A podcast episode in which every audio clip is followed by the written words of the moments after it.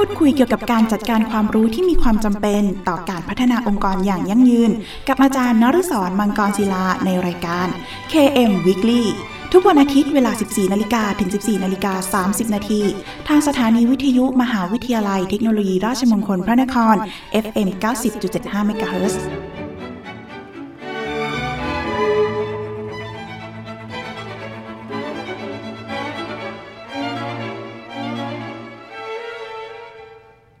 สวัสดีครับ ยินดีต้อนรับเข้าสู่รายการ KM Weekly ดำเนินรายการโดยกับผมอาจารย์นันสอนมังกรศิลา กับรายการที่จะมาร่วมพูดคุย เกี่ยวกับการจัดการความรู้ ที่มีความจำเป็นต่อการพัฒนาองค์กรอย่างยั่งยืน พูดคุยกันเป็นประจำทุกวันอาทิตย์ เวลา 14 นาฬิกาถึง 14นาฬิกา30 นาทีทางสถานีวิทยุมหาวิทยาลัยเทคโนโลยีราชมงคลพระนคร RMUTP FM 90.75คลื่นสังสมปัญญาพัฒนาสังคมครับ คุณผู้ฟังสามารถรับฟังรายการของเรา แบบสดๆ ผ่านทาง FM 90.75 ได้แล้วนะครับ โดยคุณผู้ฟังสามารถเข้าไปรับฟังรายการของเรา แบบออนไลน์พร้อมกันทั่วโลก ผ่านทางเว็บไซต์ radio rmutp ac.th หรือสามารถรับฟังผ่านทางคอมพิวเตอร์ หรือสมาร์ทโฟนได้แล้ววันนี้ครับ นอกจากนี้คุณผู้ฟังยังสามารถฝากคำถามหรือข้อสงสัยต่างๆนะครับ ผ่านทางกระดานสนทนา ในเว็บไซต์ของทางสถานีที่ radio.rmutp.ac.th นะครับ หรือโทรศัพท์เข้ามาก็ได้ครับ ที่หมายเลขโทรศัพท์ 02 665 3891 นะฮะหรือว่า โทรสารเข้ามาที่หมายเลข 02อ่า282 5550 รวมทั้งอีเมลของทางสถานีก็ได้ครับที่ radio at rmutp ac th หรือถ้าไม่สะดวกช่องทางใดเลยนะครับ ท่านสามารถเขียนเป็นจดหมาย หรือไปสนียบัตรเพื่อติชมรายการได้ครับ โดยเขียนถึงรายการ KM Weekly สถานีวิทยุมหาวิทยาลัย เทคโนโลยีราชมงคลพระนคร เลขที่ 399 ถนนสามเสนเขตดุสิตกรุงเทพ 10300 และเมื่อทางรายการได้รับข้อคำถามต่างๆ เหล่านั้นแล้วนะครับ จะดำเนินการหาคำตอบมาให้คุณผู้ฟังทันทีครับ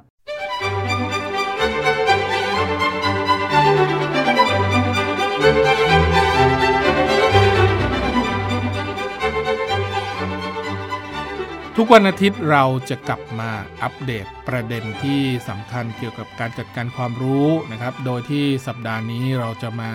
อัปเดตกันในเรื่องของการจัดการความรู้ในยุค Thailand 4.0 กันครับ โดยที่ส่วนของการใช้เศรษฐกิจดิจิทัลมาขับเคลื่อนนะครับ เพื่อเป็นรากฐานในการใช้ความรู้หรือว่า knowledge economy เนี่ยตอนนี้เพิ่ม มากขึ้นนะครับ เพราะเนื่องจากว่าองค์กรทุกองค์กรเริ่มให้ความสำคัญกับเรื่องของการขับเคลื่อนองค์กรโดยการใช้ความรู้นะครับ แล้วก็อีกส่วนหนึ่งก็คือเรื่องของการคิดสร้างสรรค์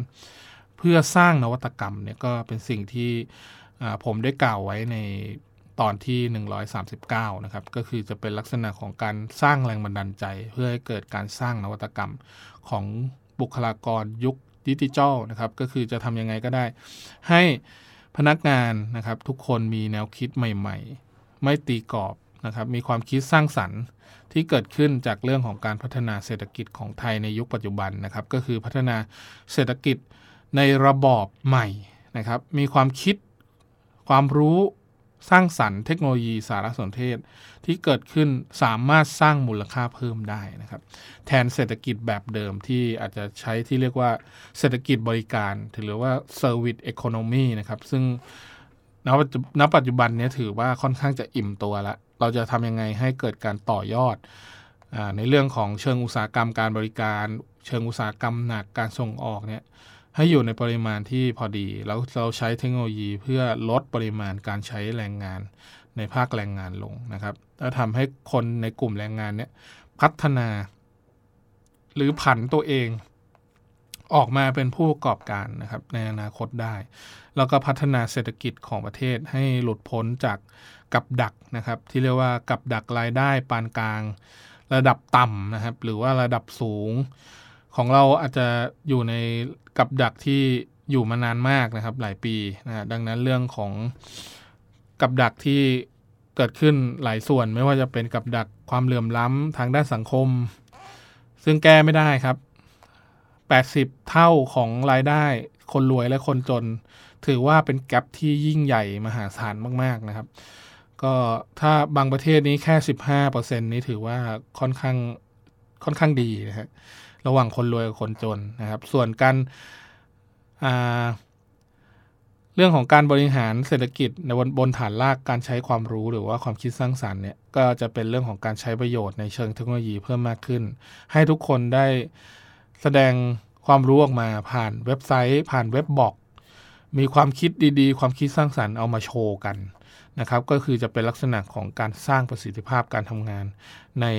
ช่วงเวลาที่เป็น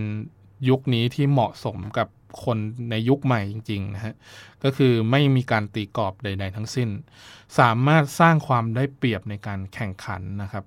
ในระบบเศรษฐกิจแบบเดิมๆก็คือ เราจะใช้องค์ความรู้แล้วก็นวัตกรรมเนี่ยเข้ามาขับเคลื่อนในเรื่องของการจัดการความรู้นะครับ ที่มีอยู่ด้วยกัน 7 เรื่องนะครับที่ผมได้เคยบอกในเรื่องของกระบวนการการจัดการความรู้นะครับ ไม่ว่าจะเป็นเรื่องของการบ่งชี้ความรู้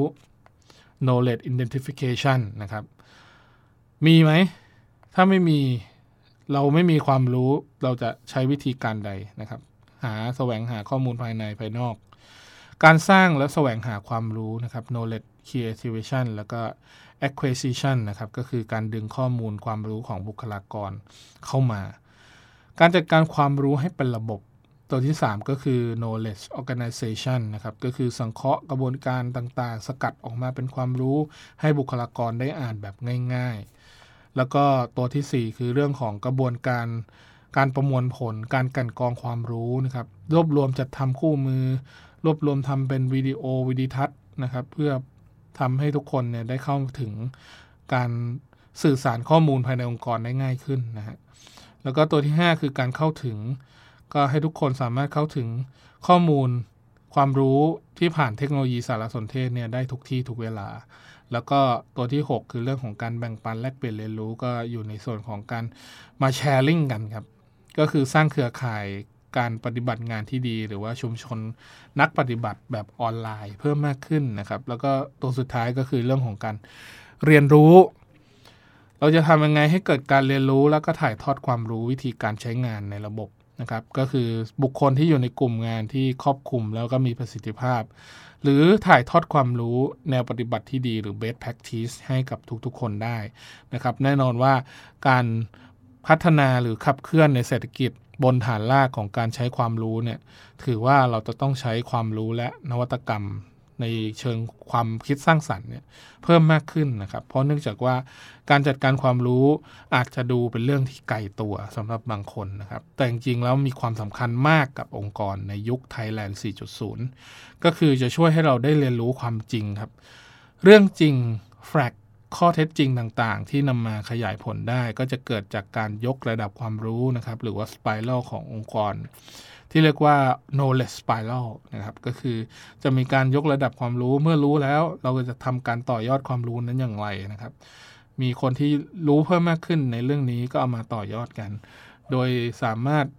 อาศัยกระบวนการการจัดการความรู้ทั้ง 7 ขั้นตอนเนี้ยเพื่อให้สอดคล้องกับบริบทของบุคลากรภายในองค์กร แล้วก็เทคโนโลยี แล้วก็เครื่องมือในเรื่องของการบริหารจัดการ ในศตวรรษที่ 21 ในการพัฒนาเศรษฐกิจบนฐานรากความรู้ที่เกิดขึ้นครับ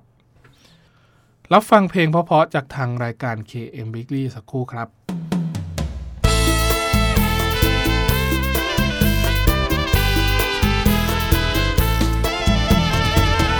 เมียพี่มีชู้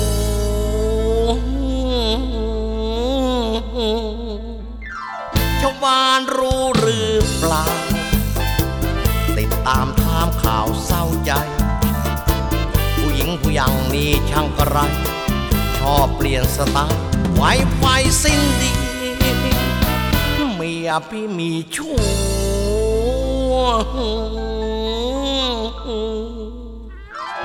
คนรู้กันเสร็จอยู่กันตั้งแปดเก้าปีลูกสองคนนำมนอย่างนี้ ไม่ยอดยาจีแม่ผู้ดีตีนแดง ศิลธรรมศักดิ์ศรีทำแช่เชือนชอบเรียนแบบเหมือนดาราฝรั่งหูฟังไม่รู้ดูตาถั่ว ไม่ยอมรักกลัวหัวใจอังแข็ง หัวเดียวไม่รักไม่เป็นไร หัวดีชะไหนไม่เป็นแหล่ง เห็นทำปากแข็งแต่ใจอ่อน เปลี่ยนแปลงที่นอนเดือนละกี่หนเมียพี่มีชู้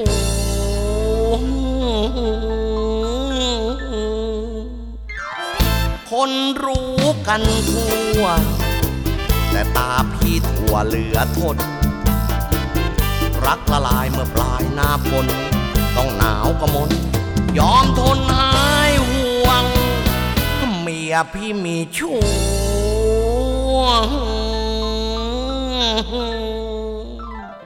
คนรู้กันเกลอสื่อจนหนึ่งเซ่อเฮอช้ำสูง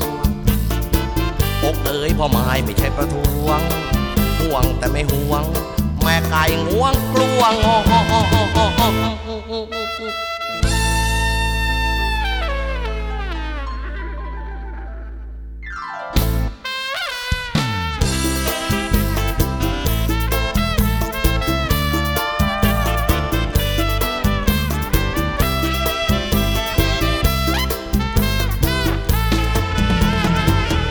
เมียพี่มีชู้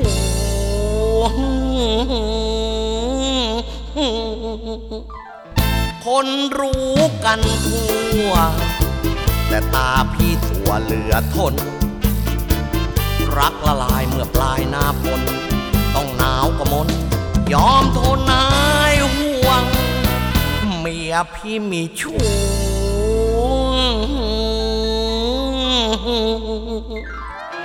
คนรู้กันเกลอ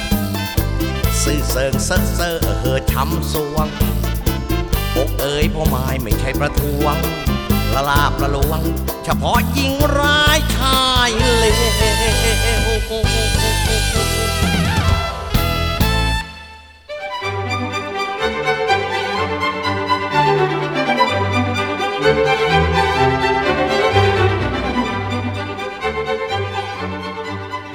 เข้าสู่ช่วงที่ 2 กับรายการ KM Weekly โดยกระผมอาจารย์นฤศรมังกรศิลานะครับ สิ่งที่ผมได้กล่าวไว้ในช่วงแรกนะครับ ไม่ว่าจะเป็นเรื่องของเศรษฐกิจดิจิตอลนะครับ ที่ใช้เรื่องของการจัดการความรู้เข้ามาขับเคลื่อน แล้วก็เรื่องของการใช้ความคิดสร้างสรรค์ในการสร้างนวัตกรรมนะครับ แน่นอนว่าทิศทางในเรื่องของการเติบโต เราย่อมย่อมต้องใช้เทคโนโลยี แล้วก็เรื่องของการขับเคลื่อนเศรษฐกิจ นะครับในกลุ่มที่เป็นการจัดการความรู้ และผนวกกับเรื่องของการใช้เทคโนโลยีสารสนเทศ แน่นอนว่าในยุคศตวรรษที่ 21 เนี่ยถือว่าเป็นศตวรรษที่เราจะต้องมุ่งมั่นนะครับเพื่อที่จะทำให้เกิดการขับเคลื่อน มีการกระจายข้อมูลที่เป็นประโยชน์ระหว่างกันนะครับ ระหว่างภาครัฐ และเอกชน มีการเผยแพร่การกระจายข้อมูลไปยังส่วนต่างๆ เพื่อให้เกิดความ สนใจที่ดีนะครับ แล้วก็ลักษณะของการขับเคลื่อนในเชิงสังคม แห่งการเรียนรู้ณปัจจุบันเนี้ยก็ถือว่ามีเพิ่มมากขึ้นนะครับ บางที่อาจจะบังคับ บางที่อาจจะไม่ได้บังคับ ว่าจะต้องมีเรื่องของการขับเคลื่อนองค์ความรู้ภายในองค์กรนะฮะถ้าองค์กรใดที่มองเห็นถึงความสำคัญในเรื่องของการจัดการความรู้นะครับ ผมจะยกตัวอย่างอย่างบริษัท ดังๆ ในระดับโลกหลายหลายที่นะครับ ไม่ว่าจะเป็น s a p Apple แล้วก็ในบริษัทที่เกี่ยวข้องกับเรื่องของการพัฒนานวัตกรรมเทคโนโลยีต่างๆ เนี่ย จะมีเรื่องของการจัดเก็บการจัดการความรู้ไว้เป็นระบบนะฮะ เพราะเนื่องจากว่าบุคลากรที่เข้ามาในการทำงานใหม่ ๆ เนี่ยเขาไม่ต้องไม่จำเป็นที่จะต้องไปถามพี่เลี้ยง หรืออะไรต่างๆ เขาสามารถที่จะเข้ามาดูองค์ความรู้ต่างๆ ที่เก็บเอาไว้นะครับ ในองค์กรเนี่ยแล้วเอามาศึกษาต่อยอดที่เป็น knowledge spiral ของตัวเองได้ โดยการพัฒนาในการทำอองค์ความรู้ที่เข้ามามีบทบาทในความสำคัญในเรื่องของการพัฒนาเศรษฐกิจและสังคมนะครับ โดยแต่ละประเทศก็อาจจะไม่ได้มองลึกซึ้งนะฮะว่าบางครั้งการจัดการความรู้ บางประเทศอาจจะมองว่าเป็นเรื่องที่น่าเบื่อมากนะครับ ว่าจะทำไปทำไมนะฮะว่าการจัดการความรู้มันไม่ได้เกิดประโยชน์ แต่รัฐบาลของท่านพลเอกประยุทธ์นะครับ ที่ให้ความสำคัญกับเรื่องของการจัดการความรู้ที่เห็นได้เด่นชัดเลยนะครับ ก็คือ เรื่องของการถอดบทเรียนในเรื่องของการช่วยเหลืออผู้ที่ติดถ้ำนะฮะโดยการใช้วิธี การดำน้ำในถ้ำนะครับแล้วพาตัวเด็กออกมาเนี่ยเป็นการถอดบทเรียนที่เกิดขึ้นจากการปฏิบัติงานจริงนะฮะจาก transit knowledge มากลายเป็น explicit knowledge เพื่อให้ทุกคนเนี่ยได้เรียนรู้ว่า ถ้าติดถ้ำหรือเราเป็นผู้ติดถ้ำเราจะทำไง ผู้ที่เข้าไปช่วยเราจะต้องทำอย่างไรนะครับ ก็จะเป็นลักษณะของการใช้วิธีการในการพัฒนา องค์ความรู้ที่เกิดขึ้นนะครับ เข้ามาต่อยอดและให้ทุกคนเนี่ยได้รับรู้ว่าเราจะมีวิธีการแก้ปัญหาอะไรได้บ้าง เช่นเดียวกันกับบริษัทหลาย ๆ บริษัทนะครับในประเทศไทยตอนนี้ไม่ว่าจะเป็น True นะครับหรือ KTC ตอนนี้มีมุมมองเรื่องของการจัดการความรู้ที่ชัดเจนมาก ๆ นะครับ มีเรื่องของการสร้างบรรยากาศเป็นองค์กรแห่งการเรียนรู้ แล้วก็สามารถที่จะปรับตัวให้ก้าวทันองค์ความรู้ใหม่ ๆ ที่เกิดขึ้นอย่างรวดเร็วได้นะครับ โดยที่จะไม่ทิ้งเรื่องของความรู้เดิมๆนะครับ แต่จะเก็บข้อมูลไว้ให้เป็นระบบ เป็นการจัดการความรู้ที่เกิดขึ้นจากตัวบุคลากรเดิมๆ ที่เกิดขึ้นมา 10-20 ปี หรืออาจจะมากกว่านั้นนะครับทำให้ทุกคนที่เข้ามานะทำงานเนี่ยไม่เบื่อหน่ายนะฮะ สามารถเข้ามาต่อยอดความคิดของบุคคลที่เป็น รุ่นพี่ของตัวเองเนี่ยได้อยู่ตลอดเวลานะครับ โดยที่ส่วนนี้ต้องขอขอบคุณข้อมูลจาก OKMD นะครับที่ให้ความรู้นะครับเกี่ยวกับเรื่องของการจัดการความรู้ในกลุ่มในองค์กรในความท้าทายในยุค Thailand 4.0 นะครับ ซึ่งทักษะทางด้านดิจิทัลเนี่ยก็จะเป็นความรู้จำเป็นนะครับที่เกี่ยวข้องกับเรื่องของการเตรียมตัวของคนไทย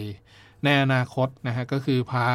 ตัวเองเนี่ยไปสู่ยุคดิจิทัลนะครับที่มีความรู้ความสำเพ็ความสำคัญนะครับในเรื่องของการเข้าไปมีส่วนร่วมในการจัดการความรู้ในด้านดิจิทัลให้เพิ่มมากขึ้น สามารถใช้ประโยชน์จากเทคโนโลยีสารสนเทศ แล้วก็การสื่อสารหรือว่า ICT สื่อสังคมออนไลน์นะครับ ด้วยเหตุผล 5 ประการดังนี้นะครับ ก็คือตัวที่1นนะครับก็คือเป็นเรื่องของการพัฒนาสมรรถนะหรือว่า competency ของคนที่จะใช้อุปกรณ์ต่างๆนะครับในโลกดิจิทัลเนี่ยการเติบโตในเชิงเศรษฐกิจนะครับ ปัจจุบันนี้ทักษะทุน สินค้าบริการด้านดิจิทัลนะครับก็คือจะมีผลต่อเศรษฐกิจประเทศมากกว่า 22%ก็คือคาดการไว้ว่าในปี 2563 เนี่ย เทคโนโลยีดิจิทัลเนี่ยก็จะมีอิทธิพลต่อผลผลิตทางเศรษฐกิจของโลกนะครับ ประมาณ 71.12 ล้านล้านบาทนะครับ ก็คือส่วนใหญ่ก็จะเป็นประเทศในกลุ่มที่พัฒนาแล้วนะครับ ก็คืออย่างเช่นญี่ปุ่นเกาหลีนะครับ แล้วก็ในกลุ่มประเทศยุโรปสหรัฐนะครับ ที่มีแผนในเรื่องของการศึกษาด้านคอมพิวเตอร์ หรือว่าคอมพิวเตอร์ไซน์ในหลักสูตรระดับนานาชาติที่เข้มข้นมากๆ นะครับ ส่วนที่2นะครับที่เป็นตัวกระตุ้นก็คือเรื่องของตลาดแรงงาน ที่ต้องการผู้ใช้ที่มีทักษะทางด้านเทคโนโลยีคอมพิวเตอร์เพิ่มมากขึ้นนะครับ ก็คือความก้าวหน้าของเทคโนโลยีอย่างเช่น AI หรือว่า artificial intelligence เนี่ยก็จะเข้ามามีบทบาทในการแทนที่งานของคน โดยทั่วไปไม่ว่าจะเป็นระดับในเชิงการเกษตร ในอุตสาหกรรมการผลิต ในอุตสาหกรรมการบริการนะครับ แล้วก็เรื่องของการให้บริการในภาครัฐและเอกชนเนี่ยมีเพิ่มมากขึ้นตำแหน่งงานมากกว่า 5 ล้านตำแหน่งจะสูญหายไปทันทีในปี 2563 นะครับ งานที่เป็นที่ต้องการในอนาคตนะครับ จะเน้นเรื่องของการผนวกความรู้ 4 ด้านนะครับ ก็คือ STEM นะครับ หรือว่าวิทยาศาสตร์เทคโนโลยี วิศวกรรม และคณิตศาสตร์ 4ด้านนี้จะเข้ามาแก้ปัญหาในการพัฒนา หรือการสร้างผลผลิตใหม่ ๆ แล้วก็ตัวที่ 3 เรื่องของการเขียนโค้ด โปรแกรมคอมพิวเตอร์หรือว่า coding เพื่อขับเคลื่อนนวัตกรรม แล้วก็ผู้ประกอบการนะครับ ก็คือเศรษฐกิจแอปพลิเคชัน หรือว่า app economy เนี่ยก็จะมีแนวโน้มเพิ่มขึ้นเป็น 2 เท่าในปี 2563 เช่นกันนะครับ ก็คือผู้ที่ สามารถใช้ประโยชน์จากเครือข่ายอุปกรณ์เครื่องมือต่างๆ ในการเชื่อมโยงสื่อสารหรือที่เรียกว่า IoT นะครับหรือว่า Internet of Things เนี่ยก็จะมีการดำเนินธุรกิจ แล้วมีโอกาสทำการตลาดเพิ่มมากขึ้นนะครับรายได้แบบก้าวกระโดดอย่างเช่น Uber Airbnb นะครับหรือว่าบริษัทที่มีมูลค่าทางการตลาดสูง ในโลกในปัจจุบันนี้ต้องยกให้กับ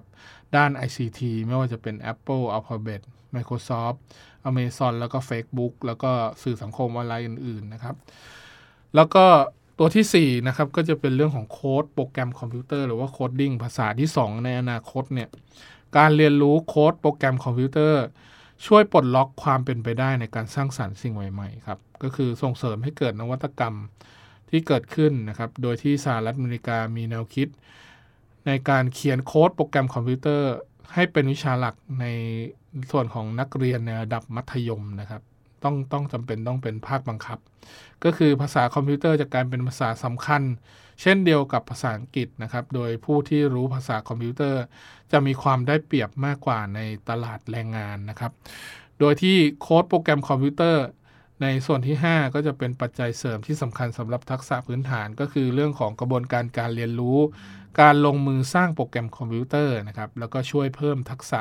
พื้นฐานที่สำคัญนะครับ อย่างเช่นความคิดสร้างสรรค์ ความคิดเป็นระบบ ความสามารถในการแก้ไขปัญหาตรรกะในการพัฒนา การสร้างสารรค์นวัตกรรมนะครับ รวมถึงเรื่องของการเตรียมตัวเตรียมความพร้อมเข้าสู่เศรษฐกิจดิจิทัลในอนาคตนะครับ ด้วยเหตุนี้เองนะครับ เรื่องของการสร้าง ให้คนไทยมีองค์ความรู้ในยุค Thailand 4.0 เนี่ยก็จะมีความสำคัญในเรื่องของการพัฒนาด้านดิจิทัล แล้วก็โปรแกรมคอมพิวเตอร์ที่มีความเข้าใจเกี่ยวกับเทคโนโลยี Internet of Things นะครับ ก็คือรวมถึงสามารถติดต่อสื่อสาร หรือรับรู้ข้อมูลอย่างไม่มีขีดจำกัดนะครับ สามารถสื่อสารได้ทุกที่ทุกเวลากับทุกคน จึงเป็นหนทาง ที่จะทำให้ประเทศไทยไปสู่ Thailand 4.0 ได้นะครับ โดยที่คนไทยจะต้องเป็นคนไทย 4.0 ก่อนนะครับ แล้วก็สามารถพัฒนาศักยภาพของตนเองนะครับ รับรองแล้วก็ก้าวสู่ยุคเศรษฐกิจดิจิทัลหรือว่า Internet of Things ได้อย่างเท่าทันกับการเปลี่ยนแปลงของโลกต่อไปครับ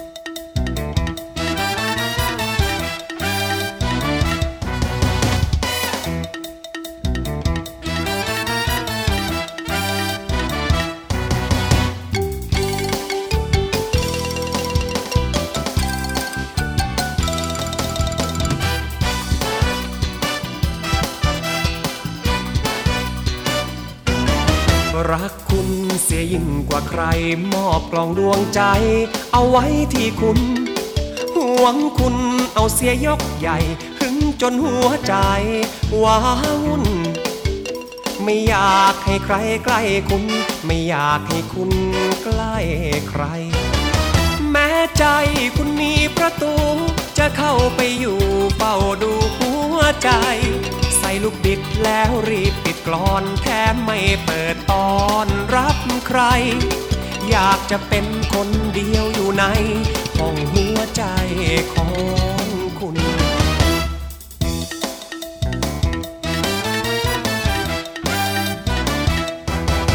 รักคุณเสียยิ่งกว่าใคร ปิดตาคุณได้จะปิดตาคุณ ไม่อยากให้คุณเห็นใคร ไม่อยากให้ใครเห็นคุณ ผมเฝ้าบนบานทำบุญ เพราะกลัวว่าคุณจะเปลี่ยนใจ ปิดปากคุณได้ก็จะปิดปากเดียวคุณรับฝากความรักจากใคร ปิดจมูกไม่ให้ได้กลิ่น ปิดหูไม่ให้ได้ยินเสียงใคร ถ้าปิดประตูห้องได้ดังใจ จะอยู่ข้างในสองคนกับคุณ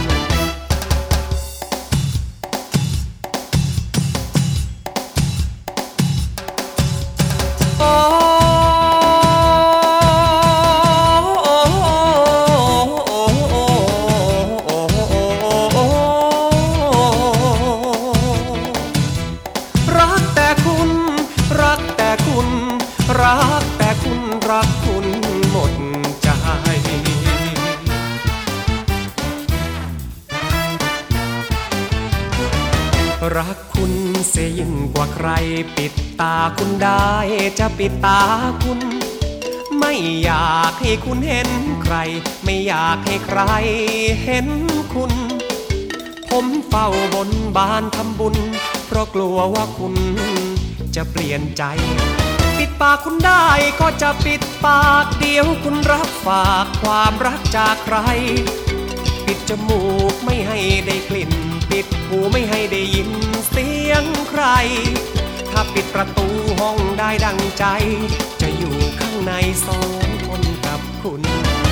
รักคุณเสียยิ่งกว่าใคร รักคุณเสียยิ่งกว่าใคร รักคุณเสียยิ่งกว่าใคร รักคุณเสียยิ่งกว่าใคร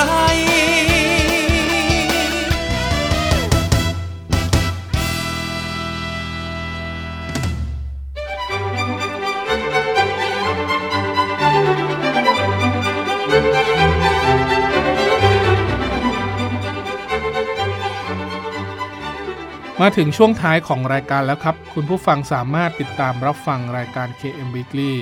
ได้เป็นประจำทุกวันอาทิตย์เวลา 14 นาฬิกาถึง 14 นาฬิกา 30 นาที และถ้าหากมีข้อสงสัยต่างๆนะครับ รวมถึงอยากติชมแนะนำรายการนะครับ คุณผู้ฟังสามารถโทรศัพท์เข้ามาที่หมายเลขโทรศัพท์ 02 665 3891 หรือทางโทรสารหมายเลข 02 282 5550 นะครับ รวมทั้งอีเมล radio at imutp ac th นะครับ หรือว่าทางจดหมายหรือไปสนียบัตรก็ได้ครับ โดยเขียนเข้ามาที่รายการ KM Weekly สถานีวิทยุมหาวิทยาลัยเทคโนโลยีราชมงคลพระนคร เลขที่ 399 ถนนสามเสนเขตดุสิตกรุงเทพ 10300 แล้วกลับมาติดตามรายการ KM Weekly ได้ใหม่ครับ ทุกวันอาทิตย์เวลา 14นาฬิกา ถึง 14นาฬิกา30 นาทีครับ ขอบคุณสำหรับการติดตามรับฟังสำหรับวันนี้ต้องขอลาคุณผู้ฟังไปก่อนครับ พบกันใหม่ตอนต่อไปสำหรับวันนี้สวัสดีครับ